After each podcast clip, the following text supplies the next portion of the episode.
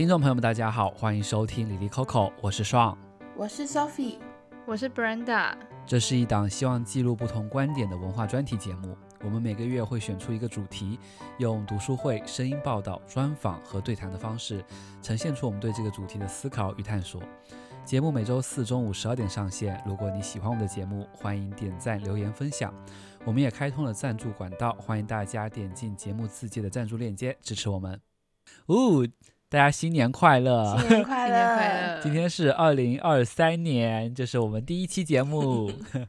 那我们上一期其实有说嘛，其实我们在农历的春节之前呢，其实是有三期节目的，然后我们接着会休息两周嘛。那这三期节目呢，算是我们的一个散装节目，就不是主题乐的形式来呈现。作为散装节目的第一期节目呢，我们想要聊的一个话题是两岸三年。我们想要来分享一下，就是我们这三年中彼此间的生活，在疫情下的一个生活。首先就很想问大家哦，大家还记得三年前疫情最开始的时候那个感受吗？大家那个时候会害怕吗？我先讲，我感觉刚刚在听上讲两岸三年的时候，特别有一种很磅礴的感觉，就觉得哇，这是一个很巨大的一个题目。但我我们今天就是主要分享自己的小故事嘛。其实我就记得这是一个很小的片段，就是因为那个时候差不多就是新年前后，然后那个时候我姐姐她是在上海工作，她跟她男朋友 Alex 就从上海回来过年。然后那个时候我看了一下手机里面的照片，时间是一月二十四号。然后那个时候我们是已经知道说，就是大陆的情况是有点严重的。然后那个时候好像台湾人还没有开始意识到说这件事情会影响到台湾很多，所以那个抢口罩、抢酒精的都还没有出现。那我爸就因为我姐回来的关系，他就想说买一些酒精跟口罩让他可以带回去。但因为后来疫情严重的关系，然后也有出入境的管制，所以他们两个就回不去上海。那这些物资就是我们留在家里面用。然后另外一个是。那个时候，库玛抢先回台湾。我记得那个时候，像其实是留在台湾的，没有回去，就是福建过年。但是像 Demi 或是 Scarlet，就是我们的另外的研究所同学，是有回到大陆的。然后结果后来将近有八九个月都见不到面。然后那个时候，我就会觉得说，比起恐怖，其实最大的感悟是，由于那个疫情的变化，你很难预测。然后你什么时候边境会开放，也没有人知道，就会变成说。我才发现啊，原来人跟人没有办法见面是一件这么轻易就会发生的事情，就是你说见不到就见不到。我来给大家补充分享一下，就是当时就是陆生的一个情况嘛。就我就记得当时是二零一九年的跨年的那天晚上，就大家就是新闻所的陆生一起，大家在一零一对面那个海底捞就是聚餐。然后，对，我们当时特地约了一起去跨年。然后我们在吃饭的时候，大家在讨论这件事情。因为其实，在跨年前嘛，就十二月，其实有陆续看到一些新闻。但是呢，就是那些新闻出来后，可能消失了大概两周到三周左右，就是没有任何后续的报道了。然后其实我当时就觉得说，诶，不对呀，正常应该要有后续的情况吧？为什么迟迟看不到相关的新闻？然后我其实就跟大家说，我觉得事情没有那么简单呢。我我觉得可以做好在台湾过年的准备，就大家不要回去。我觉得如果万一有什么事情之后，可能回来会很麻烦。我当时就有这样提了一嘴啦，然后结果就真的这样发生了。当时我记得应该是大年初三还是初二那天。台湾这边就已经限制说大陆这边飞机不能飞入了。其实当时有很多非常多的陆生就被隔在大陆这边，就无法第二学期的那个学习嘛。所以其实很多人可能在二零二零年大概到十月之后，可能十月、十一月可能这样子才回来。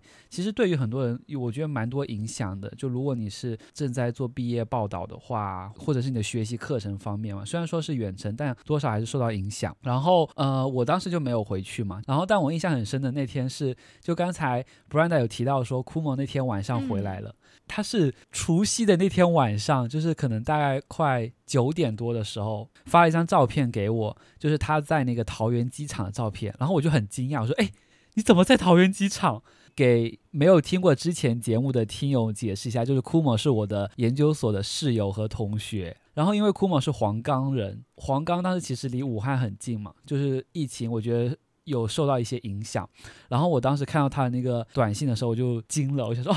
那嗯，你你回来的话，你要直接住宿舍吗？还是你要你要先隔离一下？就是我觉得我当时其实有害怕诶，虽然他有解释说他回去的这段时间他都一直待在家里，然后他的家人也都很注意，都没有出去，但我还是有一些担心嘛。然后其实我蛮感谢当时 Kumo，他其实也很谅解我这种情况。然后他当时其实晚上就是去宿舍那个酒店隔离了一个晚上，然后他当时也有联系了陆委会的老师，然后其实当时是第二天就有安排他到一个单人寝去隔离了十四天，我就记得我当时还有帮他搬一些电脑什么送到他门口去，然后你知道，就是现在想想也是觉得我当时也是很害怕的一个举措是，就我那天晚上其实很担心 Kumo 会回到宿舍，所以我那天晚上我自己也订了一个酒店，哦、就是。既然 你知道，就是除夕晚上十点，我开始在订酒店，然后连夜就是跑到酒店去住了一个晚上。然后你知道那个酒店，因为你就很很着急、很临时去订的，然后条件就很差，我觉得那个晚上也没有睡好，然后被单也是潮潮的那种感觉。我感觉这种时候越要找一些高级饭店来住，哎，就是心越乱的时候要住越好。对呀、啊。所以我就对那个晚上就印象超深，就是有一种就是天哪，我在连夜逃跑的感觉，真的有哎。对，所以我其实我印象中一开始的那个事情刚开始发酵的时候，我其实我还挺担心的。然后因为 Kumo 他在走之前他已经提醒我说要买口罩和酒精了，所以其实我当时是备好这些东西的。所以我其实整个过程下来我没有经历过就是防疫的物资短缺的情况，因为我其实很早就买了。对，那 Sophie 呢？我的话是，我在想说，会不会是大家刚好身边都会有一些朋友，然后都会提早一些知道一些讯息。就是我那个时候有一个实习认识的朋友，他是我们实习完之后，他就跑去武汉，应该是一个学期的短期的交换这样子。然后他大概是在二零一九年的下半年去的。然后大概年末的时候回来这样子，然后因为那时候我们就一起吃饭，然后因为那时候台湾还没有什么相关的新闻，很少，就例如说，就我是有看到疾管署说他们有针对，那个时候也没有特别说是什么样的状况，可是有时候可能武汉那边可能有一些传染病，那个时候是这样讲的，他们有开会讨论这样子，就看到这个新闻，然后我跟我的朋友聊的时候，他就有说他们那时候在大学里面就会有人开始讲说，好像有一些蛮严重的病毒这样子。就是可能会有人得，可是因为他们那个时候也没有任何没有身边人，也没有很紧张的防疫什么，就是好像有这样的状况，然后他就是听我这样的状况回来。然后台湾的第一例确诊病例是那个二零二零一月二十一号。确定这件事情的原因是因为那一天是我跟我的朋友，就是过年后的那个还有一些假期，我们是聚餐完，然后我们后来就准备回家的时候，然后我那时候应该是在等车要回去，然后那时候我就是无聊就刷新闻，然后就看到这个新闻，然后他是一个从武汉入境的台商这样子，然后那时候就跟我朋友传讯息说，哎、oh.，你有看到新闻了吗？就台湾出现第第一例了，这样就不是本土个，就等于是从境外飞回来的嘛。然后我记得疫情刚开始的时候，大家其实对对这个病毒的威力还没有太有实感，因为后来武汉封城了嘛。然后那时候我记得台湾这边的讨论主要是说，因为封城是一个很严厉的手段。当然后来就这几年就是很多 lockdown，可是那个时候不会预期到这件事情，就会觉得说哇，那那这个到底是病毒太可怕，还是这个措施太严厉呢？其实大家一直在讨论的是这个政策的问题。后来就慢慢的，他那个恐慌是因为大家不了解这是什么东西，就会很担心说会不会是 SARS 重演，就是很多相关的讨论。嗯、对，所以我觉得那恐慌是源自于一种不了解，所以后续慢慢就开始会担心会不会抢不到口罩啊等等的这样。然后后来台湾这边指挥中心就升级成立了嘛，然后就开始每天开记者会，变成每天看那个疫情中心记者会，就变成是一种大家的日常、嗯、这样子。每天下午两点准时收看，就是尤其越严重的时候，然后都会开 YouTube 的频道，然后就是会有几千几万人同时在线上收看。对，然后两点整，如果还没开始开记者会，旁边人就会刷一排说迟到，迟到，迟到，怎么没来？怎么还没来？对，怎么还没来？这样，因为我大概是二零二零年十月初的时候离开台湾的嘛。嗯，其实我当时离开的时候，我觉得台湾那边的疫情没有很严重，就我的感觉啦，就是没有到人心惶惶那种感觉。唯一可能有一点实感的是，我的硕士论文答辩的时候，就是我的导师都戴着口罩嘛，然后拍照的时候，我的导师还说：“哎，要把口罩摘掉吗？”就是 好像大家还是有一点点感觉说需要防护一下的那种感觉。那两位还记得就是台湾最严重的时候是什么时候吗？就是那个疫情的时最严重的时候。刚刚上说的那个，就是你硕士答辩的时候还没有感觉到疫情太严重，是因为是二零二零的十月嘛？我觉得是这样没错，因为我自己第一次觉得疫情有变严重的那个感觉是二零二一年的时候五月中，然后我记得那一天我们其实是在跟学姐录音，就是我们在录一个论文会客室的访谈。那一个时候录完的时候，不知道大家还记不记得？忘记了。就是录完我们关掉录音，然后我们闲聊，然后学姐就说：“哎，今天新增一百八十例本土。”哎，我我我对那件事印象很深刻，因为那个时候录音关完，我就立刻去全联买东西了。哦，在那之前，台湾几乎每天都是，但境外移入的很多嘛，可是台湾都还是很零星的本土确诊。然后那一天大家看到一八零，就第一次看到三位数的数字。大家都觉得很可怕，可是后来你就知道，尤其今年奥去年二零二二奥密克戎进来之后，就单日新增是更高的。可是那个时候看到一百八十，大家都觉得这个数字已经高到无法想象的程度了。嗯，对，那是我第一次觉得疫情好像有严重的那种感觉，这样。而且在那之前，其实政策的管制是有逐步在放松的。那时候甚至大家已经有在讨论说，是不是在某些场合是可以不用戴口罩的，或者说大家已经可以去游泳了。就是那个时候，其实感觉是已经慢慢的好像没那么严重了。但是突然的，你超过一百例，然后一百八十例的时候，你就突然全身就会觉得，呃，怎么变得很紧张的感觉。嗯嗯嗯，我那一波疫情最高的单日本土新增是。到五月二十二的七百二十三例，就是因为我回去看之前的数字嘛，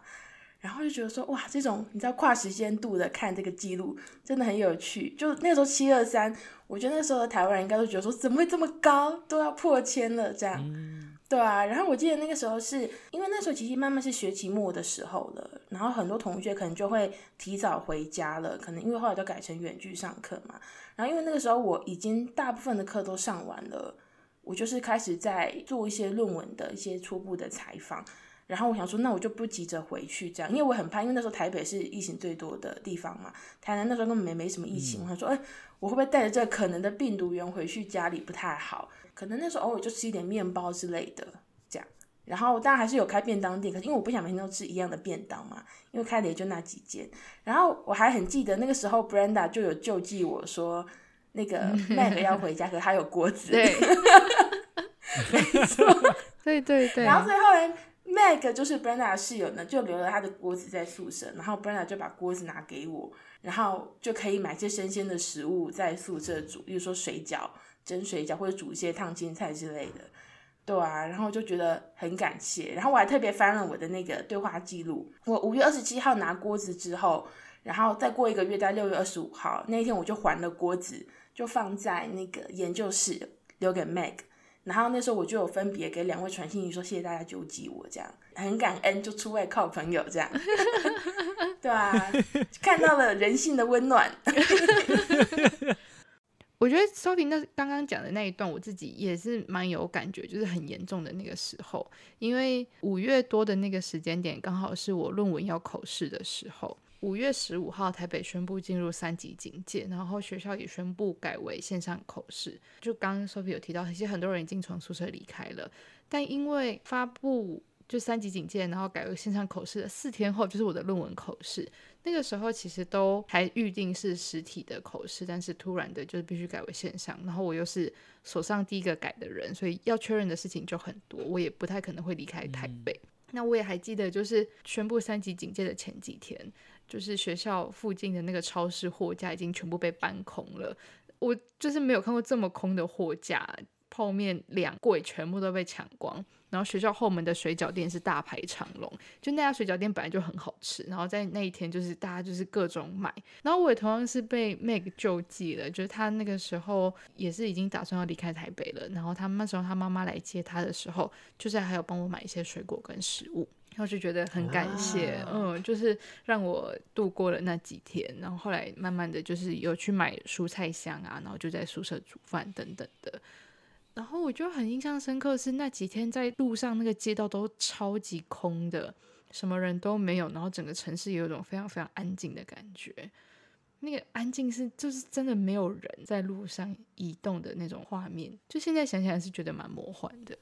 嗯嗯嗯，就那种空，因为我那时候也在台北嘛，那种空就会让我觉得大家是不是都把东西买好之后就跑回家就是待着，嗯，有一种小冬眠的感觉。嗯嗯，而且有些你刚刚讲那个什么泡面什么全部都会搬光，这个我印象很深刻，因为我那一天学姐录音完之后，然后我想说，哎，我是不是应该要去买一些东西，例如说买一些卫生纸之类，就你你下次就会觉得说买一些储备品、消耗品去用那样，然后我就跑去全联买，可是因为。离我们最近的全联是在那个台电大楼捷运站那个全联，嗯，然后因为它就是在捷运那边，所以人很多，人多到我也不是怕被传染，是按照那个排队的状况，我很怕我买不到东西，要等很久这样，嗯，所以我就跑去比较远的地方的全联去买东西。然后那时候很好笑的地方是我进去的时候，生鲜的蔬果啊什么的都被抢完了。然后那时候我心里只有一种很苍凉的感觉，我那时候还没有锅子，我只觉得说啊，东西被抢完了，可是与我无关，因为不会煮到这些食材。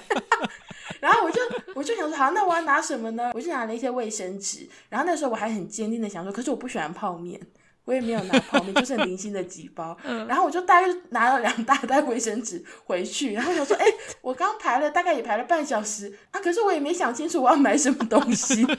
然后就很两手空空，虽然是拿了两包卫生纸，就有一种很空虚的心灵回去，这样，对啊，那时候大家真的很紧张，就一直在排队，对。不过，因为那个时候的疫情看似很可怕，可是我觉得那是因为台湾人第一次面对到这么大波的本土疫情，所以就会觉得很恐慌，很怕之后就会大爆发。可是像我刚刚讲的嘛，那一波疫情其实最高的本土新增也到七百多人而已，然后反而是去年，就是二零二二年的时候，因为那个 Omicron 变种病毒的关系，就它的传染性是很强的嘛，其实有两波，我觉得蛮大的。就是本土的传染潮这样子，然后第一波是去年的三月底到五六月是最高峰，台湾就开始出现了很多 Omicron 变异株的群聚感染，所以大概是在四月十三号的时候，那天台湾的本土确诊是七百四十四例，就已经超越我们前面讲的二零二一第一次升三级警戒的时候的最高确诊的那个记录嘛。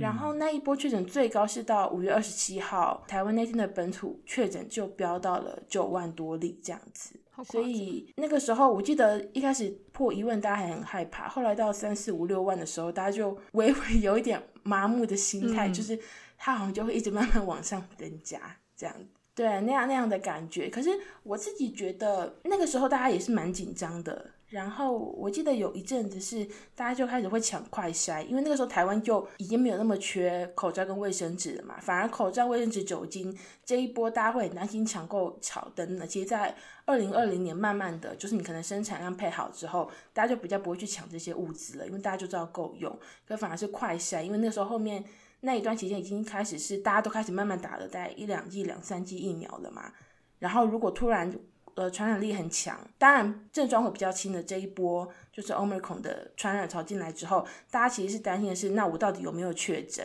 因为还包括后续你可能要有些确诊证明啊，你要请假等等的，所以一直在抢快筛。对，对我记得反而是大家那时候抢的是这个东西，然后第二波的比较大的疫情，大概就是八月到就去年底吧，就是也是第二波 Omicron 的。传染这样子，可是我就觉得那波的疫情大家就没有那么紧张了，因为我觉得台湾那时候就已经大大概已经开始步入比较偏跟病毒共存的状态，嗯、所以虽然确诊数还是很高，可是身边人大家都会得过一轮，那我后面也会聊我们自己的确诊经历，对，对，可是就对于这件事情，大家不是抱着一种很害怕的心态，就是只要你确定身体没有不舒服，太不舒服就好，就可以待在家里这样，嗯。嗯嗯嗯。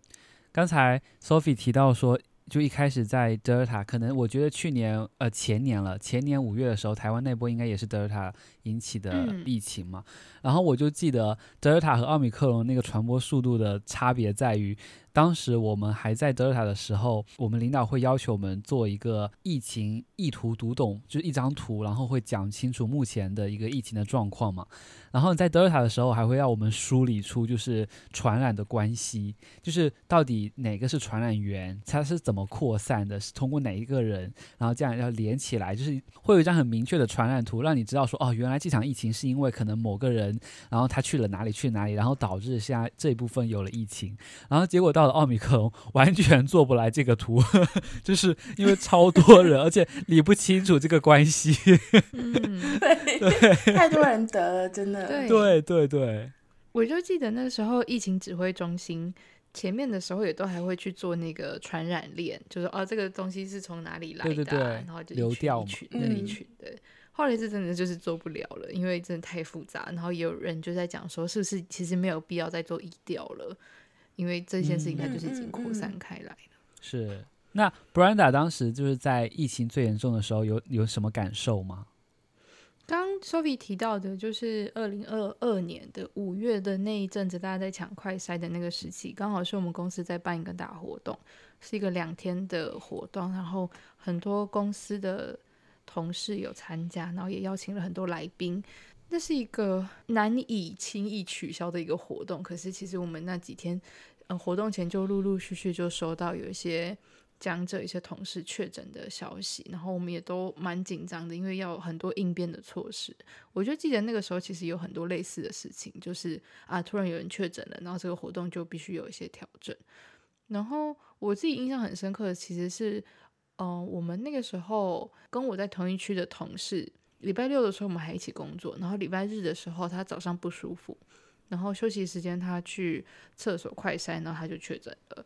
那那时候我们很紧张，因为已经活动已经正式在办了，然后又有一些防疫上的规定，就是说如果你有人确诊的话，会什么可能会就直接取消或什么的，所以大家就是都要很小心的处理。然后像什么密接者啊的管制也比较严格等等的，当然那个时候就是连包带人，就是把他从厕所请出去，然后让他自己骑摩托车去做快筛。就是我觉得我们真的没有办法。哇！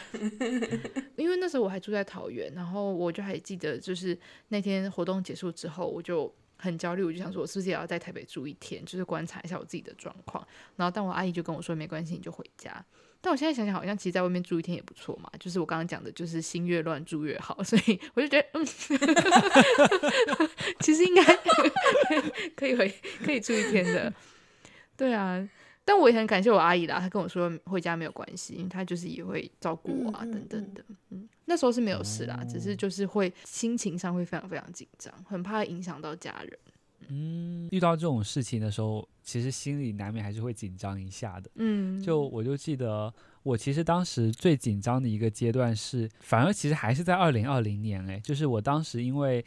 从台湾飞回上海的时候，然后我当时其实因为当时还是要隔离嘛，我是隔离十四天，然后其实当时在隔离酒店的时候，我有点紧张，就是有点担心说会不会在这里阳了，因为。酒店也是中央空调嘛，如果你的隔壁的人或者是同住这一这一栋的人如果阳了，可能会传染给我。哦，嗯，对，我当时会想说啊，我不会在这里阳了吧？然后就是会有一点担心，最后也没有事啊，也就是安全的隔离出来。如果是说在上海的话，我觉得二零二一年好像我印象中没有发生很严重的疫情诶。我觉得可能当时的防控政策还是蛮有效的，就是那些流调、那些隔离的政策还是蛮有效的，可以抑制住当时的疫情的一个传播。因为德尔塔的传播力没有那么高嘛。等到到了奥密克戎的时候，其实就是上海最严重的时候，就是去年的三月开始，然后到六月嘛。然后那个时候病例也是每天最多也是几万几万的增长。很很有趣的是，其实当时我写了蛮多关于病毒的稿件。刚才 Sophie 有提到，一开始大家会恐惧，其实是因为大家对于病毒的了解并不是很多嘛。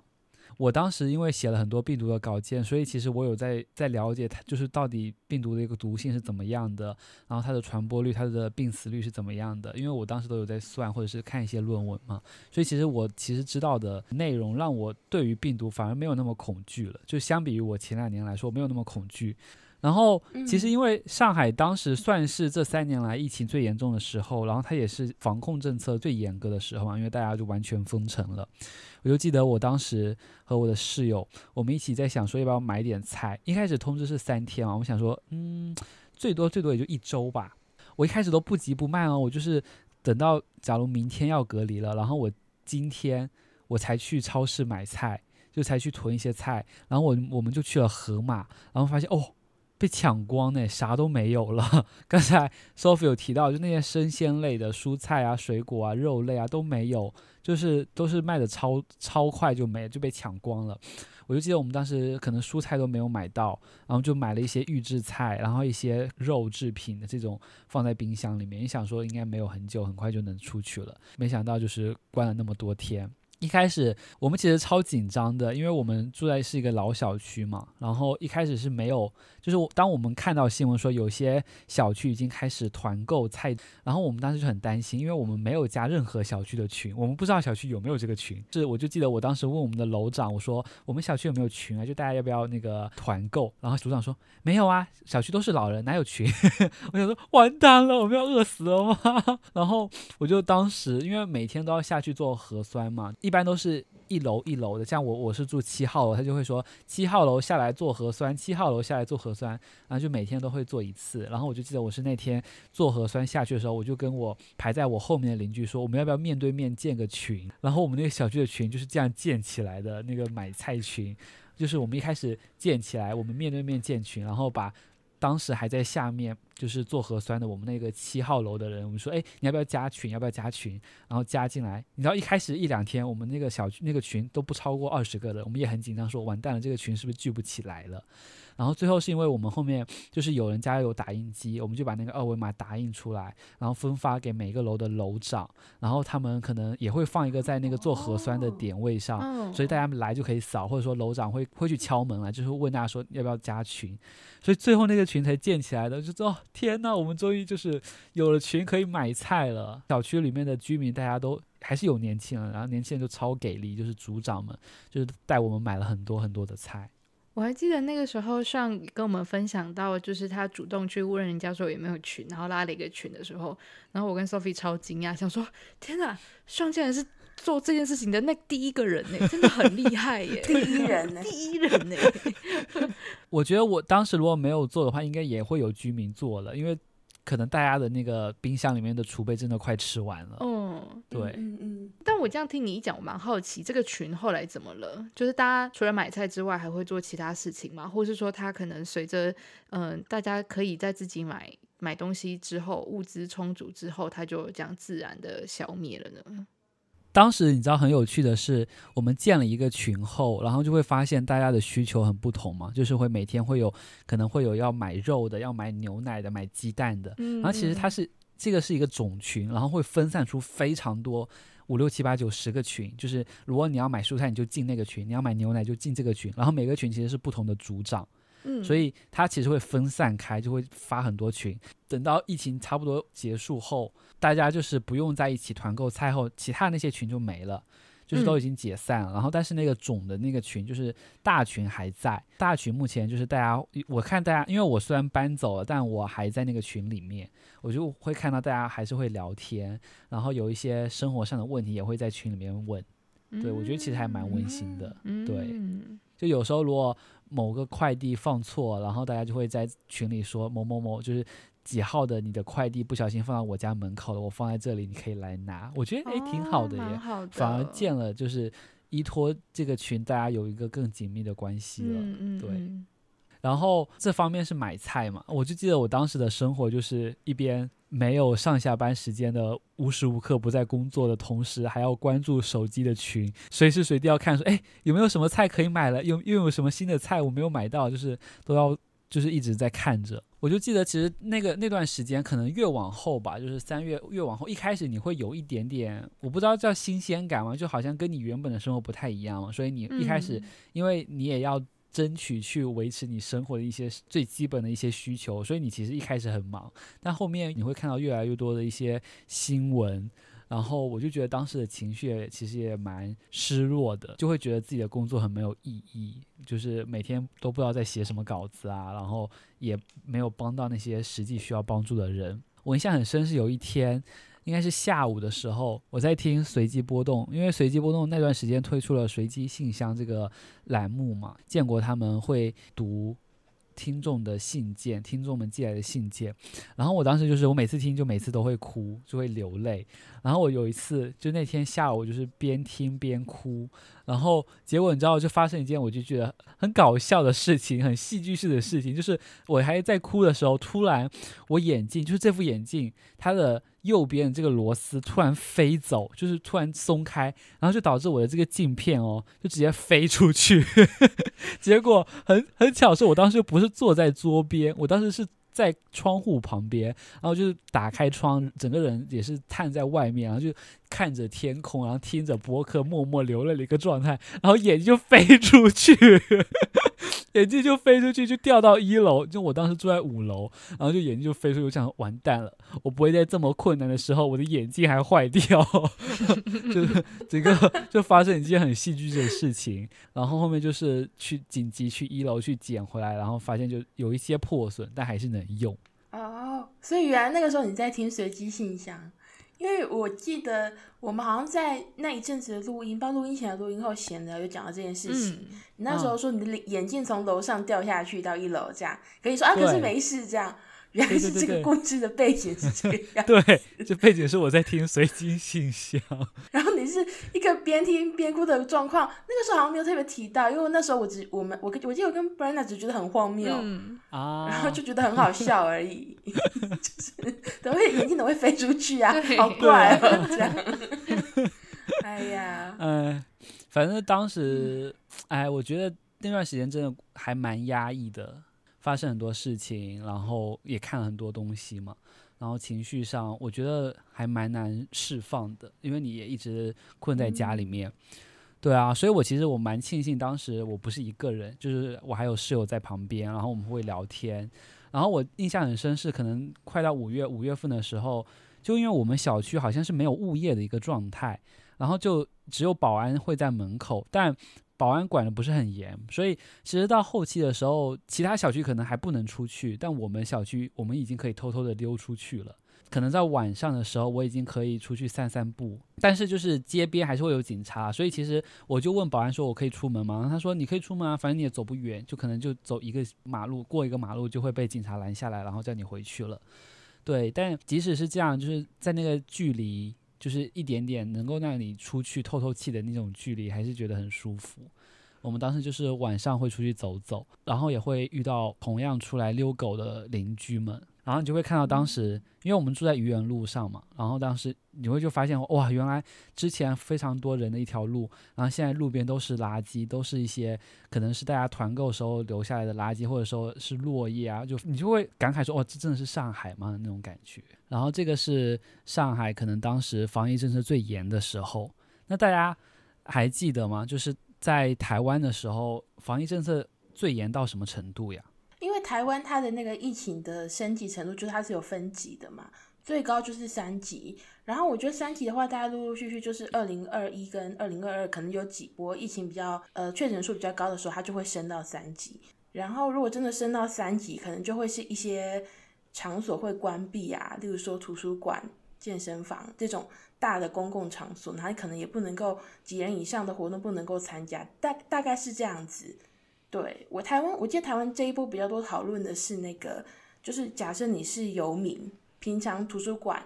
就是这些可以自由装水跟上厕所的地方等等的关闭之后，会不会很影响到大家的生活？然后还包括，例如说，其实你如果确诊之后，你可能需要隔离嘛。你可能去住到集中检疫所或是医院的时候，你的一些工作性质会不会又影响别人？那一步其实有蛮多人讨论说，假如你是身心障碍者，台湾的那个长照政策下面有一个东西叫居家服务员，如果是你的居服员确诊的时候，本来会定期接受他们一些照顾的老人跟障碍者，就会突然短缺人手了，因为因为这份工作本来薪资也没有到非常高，所以其实在疫情之前本来就有人力短缺的现象。对，那反而如果这些人又确诊之后，那该怎么办？我觉得台湾有蛮多这个部分是针对这些偏社会政策的探讨啦。哦，哎，那所以台湾大概是去年八月、五月，可能就是中旬吧，开始慢慢放开吗？台湾这边的话是去年年初，哇，已经是去年了，就是算才过几天，二零二二年的年初，慢慢就有这样的讨论。然后我查了一下，比较正式的有公开说这件事情是在去年的四月的时候，那个指挥中心的。指挥官就是卫福部长，那个时候他在立法院应该是被质询的时候被问到说，台湾现在是不是正处在从清零到共存的过渡阶段？那四月的时候，他那时候是这样回答，说大概可以是这样说，就他指出说，就现在清零是不可能的，你如果未来就是要长远的发展的话，其实大家都需要跟病毒共存这样子。对对对，所以现在就是慢慢控制疫情，然后希望不要突然大爆发。不然就是你我前面讲的，可能就是你知道一些快筛的资源啊，或是一些医护人员的一些东西，可能会有一些压力。那我自己的感觉是，台湾可能从开始打疫苗开始吧，我就觉得它可能会慢慢走向跟病毒共存的状况，因为。我还记得刚开始说要打第一剂疫苗的时候，我们家人还很观望。就例如说，我爸就觉得说，如果你没事，就不需要打一个新的东西到你的身体里，嗯，等等的，大家大家会这样担心。可是为了做这期节目，他会稍微查了一下，就《天下杂志》的那个报道，从因为台湾现在主要都打到三剂疫苗了嘛，然后台湾的疫苗普及率算是高的，因为第一剂是百分之九十四的人都打了。第二季是百分之八十八点九人都打了，然后第三季我自己是打到第三季是百分之七十五点零四，所以就是大家其实都普普遍的打疫苗之后，呃，对于病毒的害怕的感觉就慢慢会降低，然后我会觉得说，那可能政府就也算说，那我们现在要慢慢的放开了嘛，所以就像我刚刚讲的，四月开始有那个放开的打算，然后呃，我后来确诊了，后来确诊之后，我不是待在家里嘛，所以。我有查了一下，他是在四月八号的时候公布的，就是说，如果你是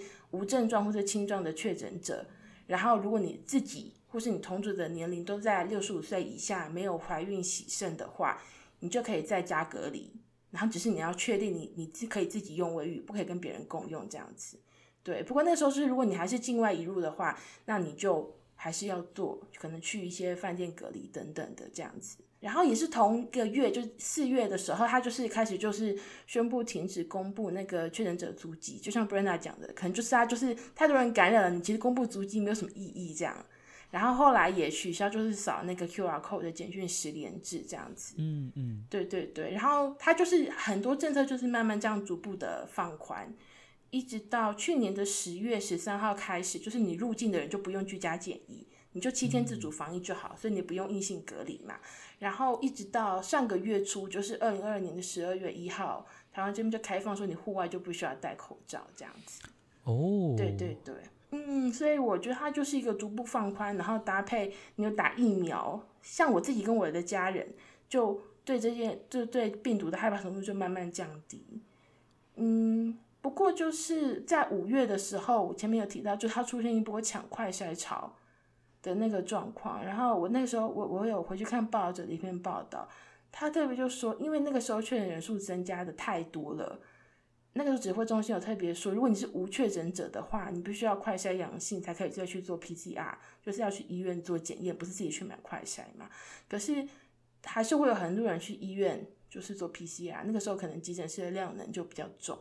因为大家就会有自己的恐慌，就是那我到底有没有得呢？等等的。对对对，是是这一个阶段，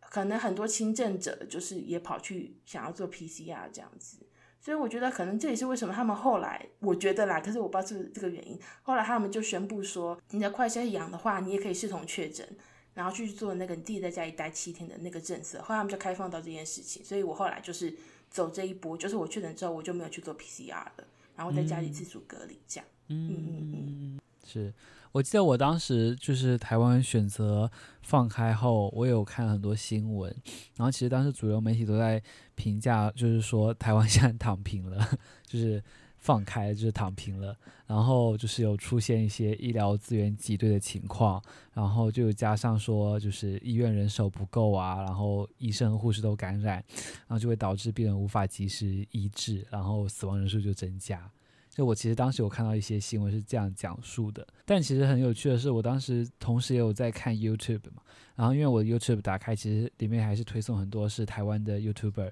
然后就记得当时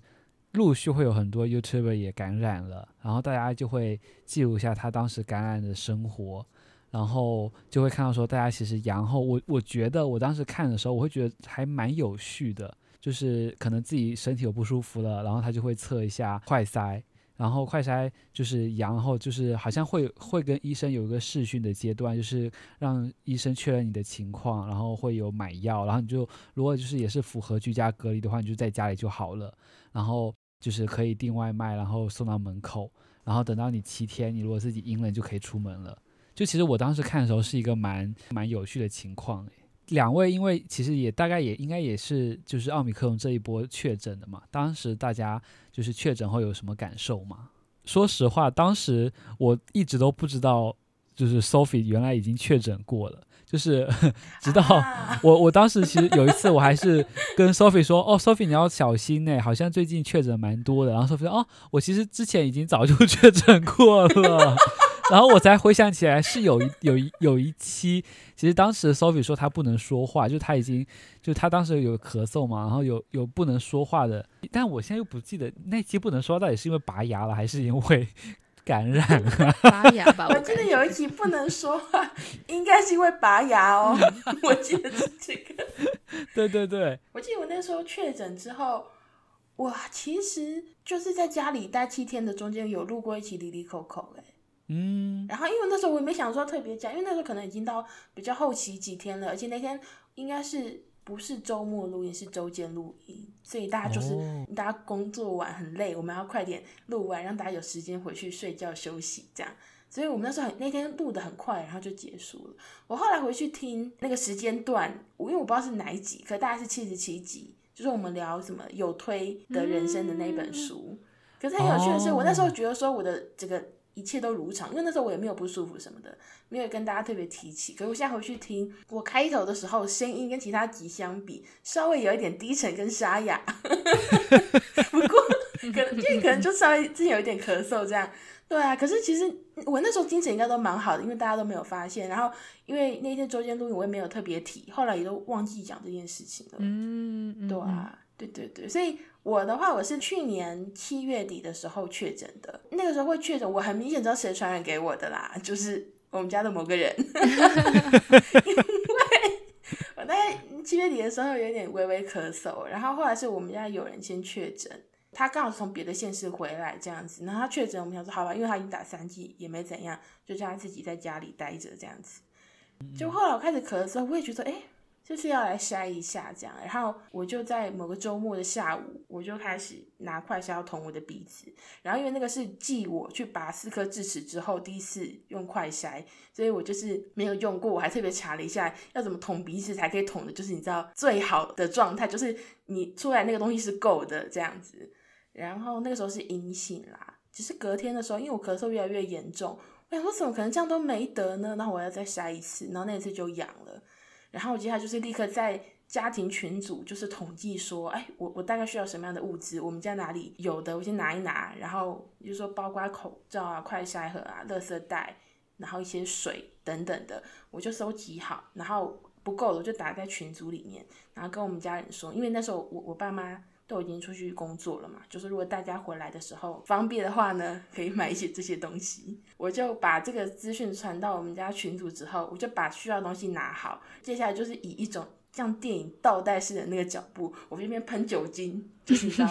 我我经经过的来处都喷一喷，然后慢慢退后退后退后，然后再回到房间关门这样。对，然后开始我的七天隔离日。然后因为那个时候就我前面讲的，台湾已经开始采行，就是你的快筛阳等于阳性的那个政策了嘛，嗯嗯嗯、所以我那个时候就是上卫福部的网站，然后查我们家附近可以视讯，就是判定是 COVID nineteen 快筛阳性结果的诊所，然后我就找到那间诊所之后，嗯，我就把我的快筛阳跟我的健保卡，哦，快筛阳上面要写我的名字，这样那个盒子上面写我的名字跟今天几月几号，然后我健保卡拍好之后，你就可以加那个诊所的 line。然后跟医生约视讯看诊，然后他跟你视讯之后，确定，哎，那你这个就是阳性的话，那他就叫你在家里待着。然后因为我已经打了三剂疫苗嘛，然后我也没有慢性病，所以医生就叫我多喝水、多休息。然后如果我有需要的话，可以请没有确诊的家人去诊所拿药，主要是拿那个咳嗽药水跟退烧药。因为我跟他说我咳得蛮严重的，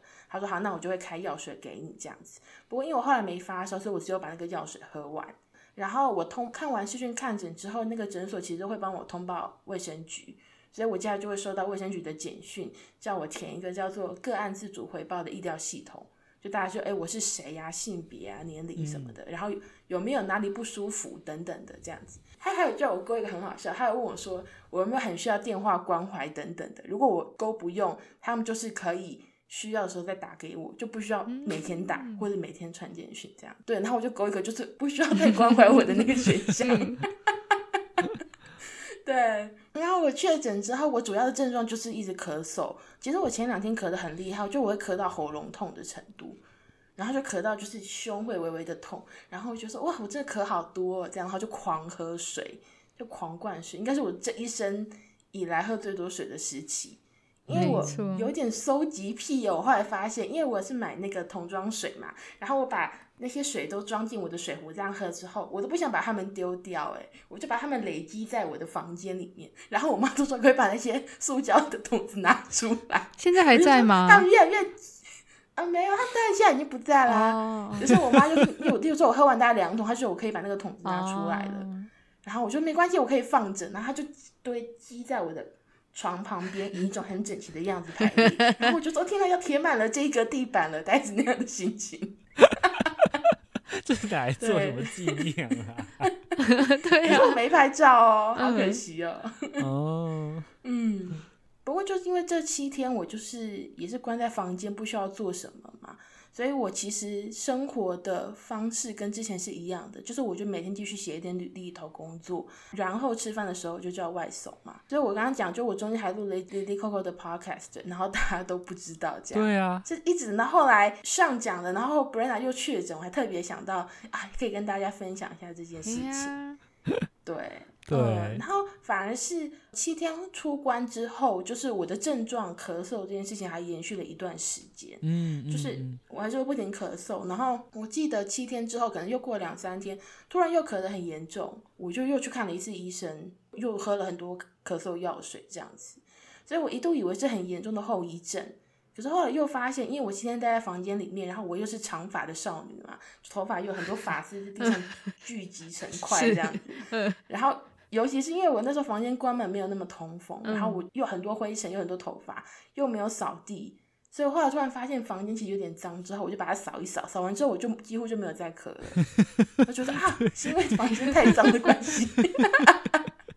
可是因为后来认真想，我觉得确诊一定有影响到我呼吸道的健康，不然我其实我之前也是待在这个有头发跟灰尘的房间里面，嗯，但我就没有什么咳嗽啊。对对对，所以最近觉得，就大家还是要扫扫地这样。嗯，对。然后唯一一个稍微有一点点确诊之后的一个黑暗的小故事是，就是因为我之前有听说过有人确诊之后会有一种愧疚感，就觉得说啊，都是我们要好好的、好好的照顾好自己防疫啊，带给别人麻烦，大概是这种感觉。然后我觉得我有一点。类似的状况，就是我确诊之后，对我爸妈不知道为什么就突然感觉到超抱歉，这样，因为他们两个平常工作已经很忙了，然后他们下班之后还要去拿，我前面讲，就是因为你确诊之后，他会送你快筛盒这样子，所以他们还要去卫生所拿快筛盒跟那个诊所拿药，然后我就很担心会传染给他们，因为我就咳得很厉害，刚开始咳很厉害那两天，我就说天哪，我真是超糟的，怎么会咳得这么严重？然后我就很担心，然后虽然我爸妈都觉得没差。因为他们还说，因为他们也打了三剂嘛，然后他们还说，我们在工作，我们都是这样很辛苦这样搬来搬去，你都很少运动，我们应该身体比你还健康，这样 就是他们对此抱着一种云淡风轻的态度。可是我就很紧张啊，然后我就觉得我还这么紧张，然后你们还这么就是轻飘飘的说，哎呀，这是大惊小怪那个态度，我就你们你们太太放松警戒了，就是我就很担忧，而且是。后来就是因为我爸他本来就是晚上睡觉前就会咳嗽的人，所以他可能喉咙比较干，所以旁边要放水这样子。嗯、然后那几天我在房我的房间睡觉的时候，我有时候听到他咳嗽，我都觉得说感觉他咳得更厉害了。嗯，我觉得非常非常的担心。然后我还因为这样子，就是跟我爸就有点小冲突。就是因为我那个时候的那个隔离规定是我七天在家之后，七天自主健康管理。如果你七天完之后，后来的七天有外出的需求的话，你就是只要你的快筛阴就可以上班出门，只是不要到人太多的地方就好了嘛。然后可是前面的七天的居家隔离的期间，他们是会建议说，你如果在房间，你是要把门关起来，可是你可以开窗。如果外面就是户外的话，你就可以开窗保持室内通风这样子。然后我记得我在房间待了三天之后，就还是在居家隔离的七天内哦的前三天之后，我爸就跟我说，因为他们出去工作的时候就一整天都不在家，他说你可以开房间的门也没关系，就是你可以这样子，风是可以过来这样子对流的嘛。嗯、他说帮你关一个门，这个怎么可能通风嘛？然后我就看，因为我那时候就很紧绷，我就很怕他们确诊，我就跟他讲说，no，我要关到第七天才要开。然后我爸就说啊，可是我我本来就。我我我本来就不待在家的，就你就开也没关系，我们快回来你再关起来就好了，这样。而且我爸还说，你看像我这样偶尔会咳嗽，说不定我已经默默得了，而且我已经好了。然后我就说怎么可能？可是其实后来看自己有可能的嘛。有时候我就说你不能因为要怎么要要求我开门，就说你其实已经得过了这样。然后我们还这样子来回的争辩了一番，嗯，对啊。然后我后来就是关到第七天，然后我爸终于就觉得摇头，他说哎呀太固执了，太固执了这样。对，大概是这样子。两个都很为对方着想的人，因此吵架。我妈就说：“这个有什么好吵的？”对啊，她不解，她不懂我们在坚持什么。然后还有讨论说，不然的话就是爸爸在的时候，我就要出门的时候就我把门打开，他走了之后我，但我再把门关起来。然后我想说，我不想因为这种东西说谎，就是我自己知道我有没有开门。就现在想想很好笑，因为如果是现在我，因为我平常就是属于会用这种小聪明的人嘛，我就会这样变通。嗯，可那时候我就是有一种很紧张，你知道吗？然后就觉得说不行，我就是要百分之百的，就是严格的隔离，这样跟大家分享一下。听听完 Sophie 的这个，还有一些愧疚感这个部分，我突然觉得我的很我的经验还蛮轻浮的，就是。如何轻浮？我的其实我的病程跟 Sophie 差不多，就是前面几天比较严重，然后也是会一直咳嗽，这其实都差不多呢。因为我们公司是是可以在家工作的，所以我就申请在家工作，然后有一些访问也是请同事帮我进行，那我线上听，所以我就觉得其实工作方面影响还好这样子。主要是我那几天食欲还是蛮不错的，因为我知道有些人可能。病得比较严重的时候会吃不下，然后我食欲还是很好，然后我爸也是照三餐帮我准备食物，然后甚至准备太多。哦，这个我也想要稍微讲一下，就是因为我确诊前几天，我爸妈就是他们是工作日嘛，所以我们有时候订外送，然后周末的时候，我妈就说她觉得我们既然确诊了，一定很缺乏营养。嗯，然后我记得我大概就吃了。很丰盛的午餐跟晚餐，然后可是因为我又是属于都吃得下那种人，嗯，对，所以我就吃到有一种我吃这么多是可以的吗？就是我一种确诊者的姿态，然后吃的比平常还要丰盛，对，蛋白质什么有鱼有肉有蛋，然后就说都会不会吃太多了？真的，对啊，会有这样的怀疑啦。对，就是这种，然后。因为我那几天基本上都是我爸帮我准备三餐的，然后他就是会很用心的帮我准备早午晚餐，然后会有标准的饭菜汤，然后早餐也会有咖啡、牛奶、水果，然后有时候有优格，然后还有一个面包。然后有一次有一天好像到第三天还是第四天早上的时候，然后那天的早餐真的太丰盛，就可能有三四块面包加蛋糕，然后一杯牛奶、咖啡牛奶，然后跟一杯。水果，我就跟我就跟他说，好像有点太多了，我好像吃不下，太荒谬了，超级丰盛哎。然后或是有一天中午，我然后我我爸就是一样，就是他就买了一碗汤，然后什么一盒。就是小笼包，那因为我早上已经就是已经有饱了，然后基本上在房间隔离的时候，你也不会一直动嘛，你而且在工作可能就一直坐着，然后那碗汤太大碗了，然后我必须喝一喝，然后就跟自己说好了，我们休息一下，然后我就躺在地上，然后跟自己说我们等下再喝，太饱了，太饱了，对，很精福，但真的都很好吃，然后。对，我爸煮饭也很用心，然后那个肉啊虾什么都会拍的很好看，对，大概是这样。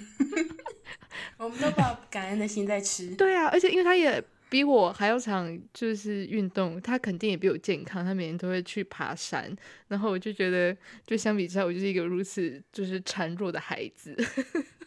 就是个宝宝。听了听了两位的感染后的生活，我觉得你们两个都没有很严重诶，因为我们目前不是放开了嘛，然后身边都会有超多人得了，然后大家得的症状感觉都比两位严重很多诶，大家很多都会说就是发高烧，然后会疯狂咳嗽，然后我之前有看到他们说就是感觉嗓子就是像吞了刀片一样痛，有啦，这部分还是有啦，就我只是觉得说好像大家都差不多。啊啊！就是我，我也是会有那种发烧烧到就是一直在睡觉、一直昏睡的状况，但就是前面几天啊，了解。嗯、因为我我目前还没有阳，我就想到我实习生问我的：“ 你还在阴间吗？” 我还在阴间的人。呃，我觉得真的很魔幻。我就觉得我最近的生活就是十二月开始放开后，有一种就是集体染病。哎，我觉得这真的是在人生当中很难见的一种情况，就是集体染病，大家都会得病，就是有一种早得晚得都得得的那种感觉。大家对于阳这件事情，在早期的时候会多么害怕，以及现在是多么的，我觉得现在可能大部分啦，我身边大部分的朋友就并不会害怕这件事情。我有一个好友群，因为大家都在上海嘛，然后我们会聚会，然后有一次我们就周三聚会的，然后大家就把那个群的群名就改成就是可能什么什么群，然后后面加了一句周三阴阳静阳，就是。你知道大家就是还挑日子阳哎，就是现在这个阶段阳呢，你看你正好这七天阳完后，你就可以过圣诞节、过元旦节，不会影响到这些假期。现在是阳的最好阶段，嗯、赶快阳，放入你的行事力的感觉吗？对，就是这段时间必须要完成一个 KPI，就是完成掉，赶快阳。那最后一个问题想问大家。就是大家的生活轨迹或者说生活计划有因为这三年的经历发生变化吗？嗯，因为我本身是没有什么生活计划的人，小地方的话应该多多少少有受到影响了，前面都有提到。但是大方向来说，其实并没有历经太多的转折，可能就是有些事情稍微延宕，但是就是该完成的也也都差不多完成了。但这一阵子其实就对于因为疫情这四个字特别有感觉，我们在工作上面常常会有很多联系的往来，然后每当活动有变动的时候，其实你只要加上这四个字，大家就会理解了。就你也不用多说，好像因为疫情什么，或是嗯什么什么疫情的关系，你你只要用这四个字，大家就心知肚明了。然后它里面就隐含了各式各样的意义跟变动。那我觉得。这是只有在这个时代之下的这四个字才特别有意义的，它甚至可以成为一种借口，就是有时候你在跟窗口联系的时候，可能会有些延宕，或者有些变动，但你也不想讲太清楚，那可能也不是疫情的关系，但你就会说因为疫情，然后他就觉得啊，这是一个神秘的用词诶，我的状况是这样。那我的话是，我的影响其实也不大，因为我知道有些朋友，他们是可能硕班是去其他国家读书，然后可能他去英国，然后后来碰上英国的疫情升温了等等的，那那这个就很麻烦，或是他好不容易申请到可能欧洲的学校，然后全部都变视讯。那因为我没有这样的计划，所以我的生活，那我前面讲的其实政策对我的日常影响没有太大，所以都还好。我反而是我记得我有一个蛮重要的论文采访，就他有一个活动要办，然后我希望能够去现场参加，然后最后写进我的报道里。后来因为疫情升级的关系，他就取消了。然后没想到我也是拖蛮久的，就是我大概也是拖到很后面。才把我的报道写完的时候，他就重新办了，我反而又可以参加到那个活动，然后最后写在我的那个等于按照我的报道时间去，它是最后的一个收尾，反而有一个还不错的一个效果，这样子，嗯，就就是大概是这样，呃，然后反而是因为我平常不太跟朋友聚会的人，反而是在疫情期间，有时候就会跟朋友说，那我们现在疫情的关系就是。我们很久没见面，要不要视讯？嗯、然后说，嗯，嗯，好，我现在只要打开按一下这个按钮，我们就可以见到面。反而跟大家见面，透过视讯的方式见面聊天的那个频率反而还变多了。嗯，对对对。然后因为这段期间我刚好就是当学生，然后后来毕业待业的状态嘛，就也跟职场人相比，其实生活很多。就例如说，我那个时候确诊之后，我也不需要请假，我就是只是把门关起来而已，对，不然就待在房间里这样。对，所以我我还算过得都蛮平稳的。然后不过因为我也知道，就是。可能看一些报道，或是听一些 podcast 的分享，你就会知道说，其实同样的疫情对每个人的影响就是都不太一样。我我看很多国内外的媒体，他们可能最近在写一些疫情的报道的时候，可能最后下的那个结语的方向都会说，疫情只是一个类似像催化剂嘛，或导火线，它其实放大了很多本来社会就有的问题，比如说贫富啊、教育，比如说可能你远端上课之后，有些偏乡的学生他们是没有。视讯的系统的嘛，那他们就没办法上课，那、嗯、他们就要硬生出一些工具出来，就就等等的这种，然后还有性别不平等，例如说，如果大家都居家办公的话，女性会不会那个家务的劳动又更重？因为你平常还没有办法出去，就是因为我工作就不需要负担家里的一些事情，现在回到家里，可是可能老公也没有来继续做这样子，然后还有一些就是生活阶级的状况，就例如说像我可以在家隔离的原因，是因为我们家有一个。我用的卫浴之后，还有一个卫浴可以给其他人用。可如果你们家没有这个条件，你整个隔离的状况就会变得很麻烦等等的。就是他把一些原本社会上存在的小问题，因为疫情的关系，你要改变你的生活的状况，他就更放大了。这样对，所以我也觉得说，就是现在其实是疫情过三年嘛，那个时候其实大家没有人知道会过这么久，也没有人想到说什么哎，共存这个词会出现这样。就大家其实那时候，我前面提到，一开始台湾担心会像 SARS，SARS 它是那一段的疫情非常的严峻，可是后来就没有了，它不是一个持续以年为单位的东西这样子。然后可是 COVID nineteen 到现在就是这么多年，我就会觉得说，像我的话还好，可是每一个人的三年是很不一样的。所以这三年大家到底是长什么样子？嗯、这种不一样的经历要把它记录下来是一件很重要的事情。因为二零二二大家就收尾，其实很多 podcast 还有一些新闻专题都在聊，就是二大家的二零二二怎么过的，或者大家的疫情的三年怎么过的。我觉得这些记录都很重要，然后是需要被记录下来的。对对，所以呃，我觉得很谢谢上提出要录这一集节目的构想啦，就是我觉得也是为我们的过去的三年做一点。疫情生活的记录，这样、嗯、真的很难想象这三年竟然就这样过来了。很同意刚才 Sophie 有提到的，就是我觉得记录这件事情真的很重要。就是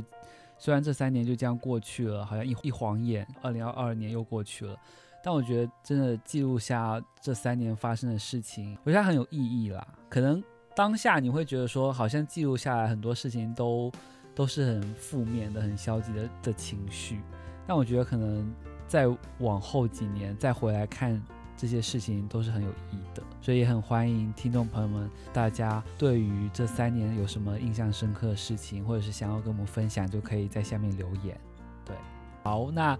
这就是我们今天这期节目啦，就是谢谢大家收听。如果有任何想法想和我们分享，可以在收听平台或是我们的社群平台留言，IG 搜索李丽 Coco 下划线 Podcast，微博搜寻李丽下划线 Coco 就可以找到我们啦。那我们下期再见，拜拜，拜拜，拜拜。